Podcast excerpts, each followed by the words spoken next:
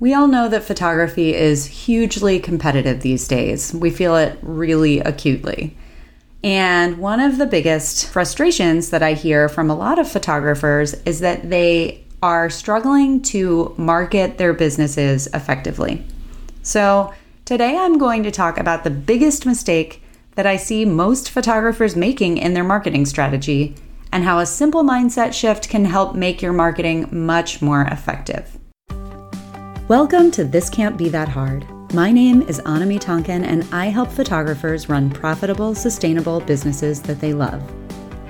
Each week on the podcast, I cover simple, actionable strategies and systems that photographers at every level of experience can use to earn more money in a more sustainable way. Running a photography business doesn't have to be that hard. You can do it, and I can show you how. Hey guys, I hope you're having a wonderful day. As you know, today I want to talk about marketing, but I want to start by telling you a story about when I was a little kid. My dad is something of an amateur carpenter, and when I was little, he used to have me um, help him in the way that little kids help make bluebird houses for our yard. So it's a relatively simple box construction, and he would get out the pieces of wood and I would help sand and you know he would make the cuts and then I would help join them together and help with the glue and all that sort of thing. And it's a thing that I have very fond memories of from when I was little. And he would teach me while we were building these bluebird houses about how Bluebird houses are super specific because they have to be, or they won't attract bluebirds. Bluebirds are apparently very particular in the exact kind of house that they want to build a nest in. So they have to be a certain size and certain dimensions. And the opening in the box has to be a certain number of inches from the bottom and it has to be a certain size. And then once you've built the box, you have to put it facing a certain direction and, and hang it on a, a pole of a certain height. And so all these things you you have to take into account when you're building a bluebird house. But not only that, bluebirds are also very um, susceptible to predators, so like snakes and cats and things like that. So, in addition to building a box that will attract a bluebird, you also have to build a box that's going to actually protect against predators and keep them out. So, why am I telling you this story about bluebirds and bluebird houses? Well, when I started my own business and took the very first marketing class that I ever took, the person who was teaching the course was talking about, you know, figuring out who your ideal client is. And all of a sudden, this lesson about bluebird houses came rushing back to me because basically what my instructor was saying was you need to find a your perfect client and try and communicate directly with them. That's what your marketing is.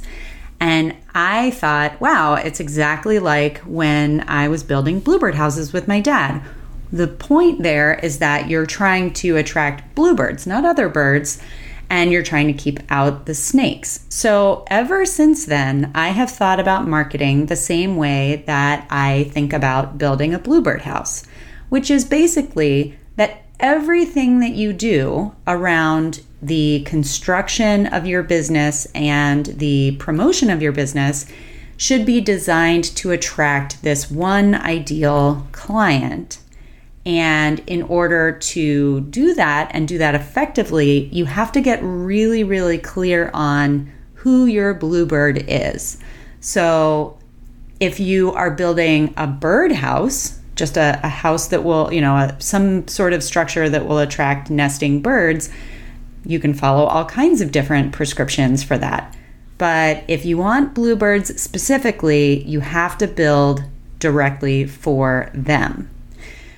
So, um, several years ago, I was reading an article and it was about Anthropologie, which is a women's clothing store, if you happen not to be familiar with it. They have attained essentially a cult like following. They have a very cool, um, kind of hip sensibility. Their stores are really beautiful. They uh, they build their brand on everything from the look and feel of the the stores and the clothing itself to also, you know, this one particular candle scent that is in all of their stores. So as soon as you walk into Anthropologie, you know exactly where you are. It has this very familiar smell and feeling. And um, they had been known in the industry to be this marketing powerhouse, and people were super dedicated to them. So the article that I was reading was an interview with one of their marketing directors, and the interviewer was asking, you know, how has Anthropologie achieved this um, cult like following, and how have you been so successful at connecting with so many people?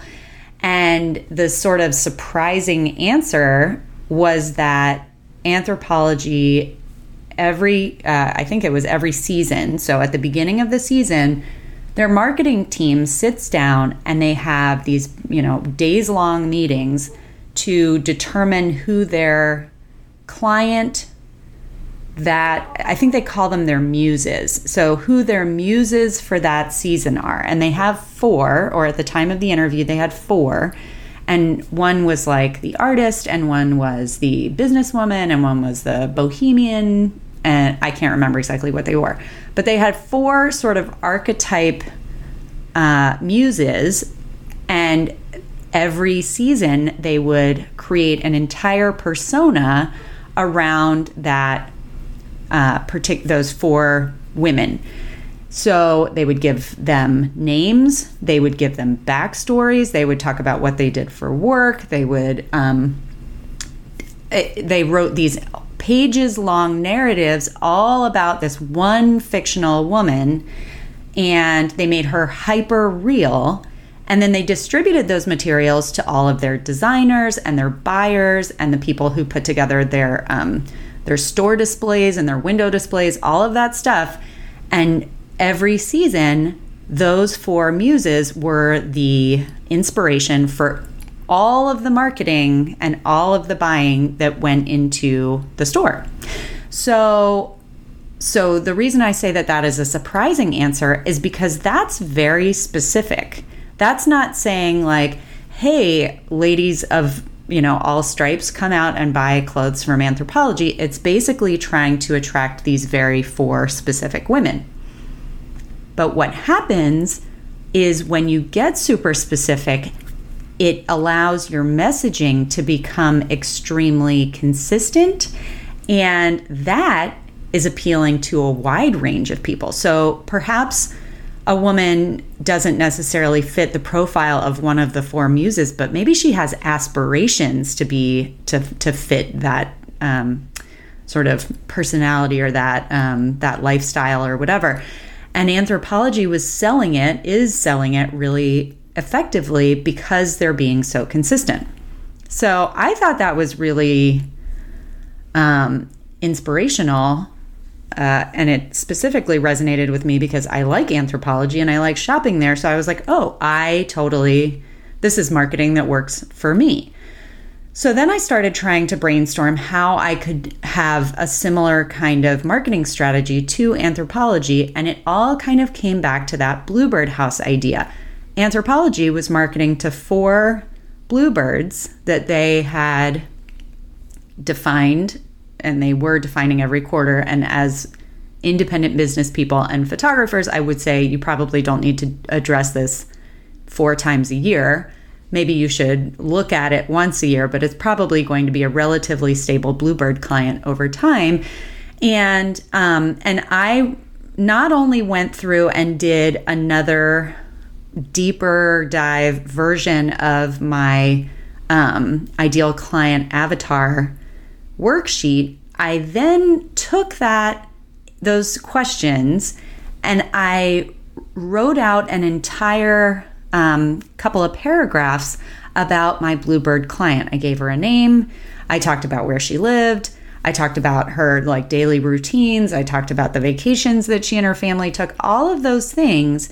And it helped me get super clear. This was not a real person. It was, I sort of used bits and pieces of some of my best clients over time to to Frankenstein her together. but it wasn't it, it, was no one single person it truly was this sort of ideal um, client for me and then every single time that i sat down to do just about anything in my business so working on you know choosing my portfolio or writing copy or anything at all that was the person that i was thinking of so all of a sudden it became much easier to come up with marketing ideas because I was thinking of like, oh, where might I run into her? Or writing copy on my website or any of that stuff. I would basically sit down and try and very clearly visualize her. And then I would imagine, like, okay, if we're having a conversation, how would I talk to her? That's my copy. If I were showing her some of my photos, which ones would she like ooh and ah over? Those are the photos that I use in my Instagram feed and my website. Um, if I went to her house, how would she have photos displayed on the walls? Boom, there are the products that I want to sell. And then there's also the matter of money. I mean, obviously, one of the things that you have to reconcile when it comes to your Bluebird is that she is going to need to be able to afford you. And I understand that it may feel like a little icky limiting your bluebirds to a specific socioeconomic status, but part of that is just reality. If someone is going to be a good client for you, they're going to need to be able to afford what it is that you offer. And I also want to be really clear although it's important that your bluebird have enough money to afford you, she's also going to need to place enough value on what you offer that she chooses to afford you. I think a lot of people get caught up looking for um, just sort of like blanketly rich clients.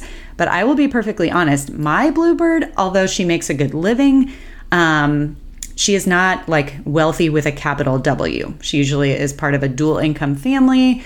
Um, she lives in a nice house, but it's a normal house, and um, and her house is filled with like handmade things or things that she's picked up on travel. Uh, you know, on her travels, um, she invests in original art. Um, she and her family are much more likely to go on a, uh, you know, when they go on vacation, they're going to go stay in like a funky Airbnb downtown somewhere rather than an all inclusive eh, resort. Um, and does that mean that people who are all inclusive resort people don't hire me? Absolutely not. They do hire me. Because again, although my messaging has become very specific and narrow, it creates this aspirational picture for kind of a wide range of people, not a huge range, but a range. So my Bluebird clients are not uh, few and far between. There are plenty of them out there, and they are none of them are exactly like my my Bluebird, my avatar, but um, but they exhibit certain qualities that the Bluebird has that are necessary for someone to want to work with me and for that to be a good client fit for me. So, today I have created a free worksheet that you can download to help you figure out who your Bluebird is with that same level of specificity. And I don't doubt that you've done um, exercises like this before, but I've really put a lot of thought into the questions that I've put in there that I think will help you um, specifically with photography clients because some of the things have to do with those aesthetic values and investing in custom things. Whereas when you look at just sort of generic marketing um, worksheets for ideal client avatars, that it it it can be a little less specific. So hopefully that's helpful. And then also I have included a an example it's kind of a short example, but it's an example of a narrative that um, mirrors that narrative that I was talking about, where you take all the answers to that those questions and you kind of shake them up in your head and and create this um, this story about your ideal client. Now, I realize that this is sort of broad marketing advice. And I'm sure that there are some of you out there who are like, okay, okay, but how do I get an extra 100 likes on my Instagram? Or who, how do I, um, you know, connect with 20 new clients who are going to hire me in the next month or whatever. And I, I do understand that, but, um, and, and I will get to covering some marketing ideas that are more specific. but I will not, and I hate to disappoint, I will not be giving you these like quick marketing hacks and tips because I generally find that those kinds of um, quick, you know, tactics for marketing, what they do at their most successful is that they provide a false sense of success. So maybe you put together like a mini session series that is um, cheap and you run ads to it and you know you fill them up and you feel like great i'm super busy and all these people are going to turn into loyal clients of mine generally speaking what what that is is that is like a giant net to catch any birds and probably some raccoons and snakes and cats um, and it gives you again this like false sense of um, success because you have that feeling of being busy, or you get the serotonin hit that happens when you get a bunch of new likes on Instagram. Um, but they almost always, those tactics almost always rely on relatively desperate measures that are focused on the quantity of people that they attract instead of the quality. And um, and if you're attracting just any old bird, and certainly if you're attracting snakes, you are actually sabotaging your chances of finding bluebirds because bluebirds have a tendency to see that and then just stay away entirely. I am a big believer that marketing done right is a long game, which is not to say that your efforts can't have any quick or short term success. They absolutely can. But there is a lot of photographer noise out there, and uh, marketing should be looked at as a trust building exercise, and building trust with your bluebirds really relies on connecting with them genuinely and then providing consistent messaging over time. And that is what this worksheet is designed to help you do. So again, I hope you'll grab the worksheet. You can get it at thiscan'tbethathard.com slash bluebird, or you can follow the link in the show notes and um, and have fun with it. Getting really clear on who your ideal client is is the first step in creating a profitable, sustainable business that you love. Well, that's it for this week's episode of This Can't Be That Hard. I'll be back same time, same place next week. In the meantime, you can find more information about this episode, along with all the relevant links, notes, and downloads at thiscan'tbethathard.com slash learn. If you like the podcast, be sure to hit the subscribe button. Even better, share the love by leaving a review in iTunes. And as always, thanks so much for joining me. I hope you have a fantastic week.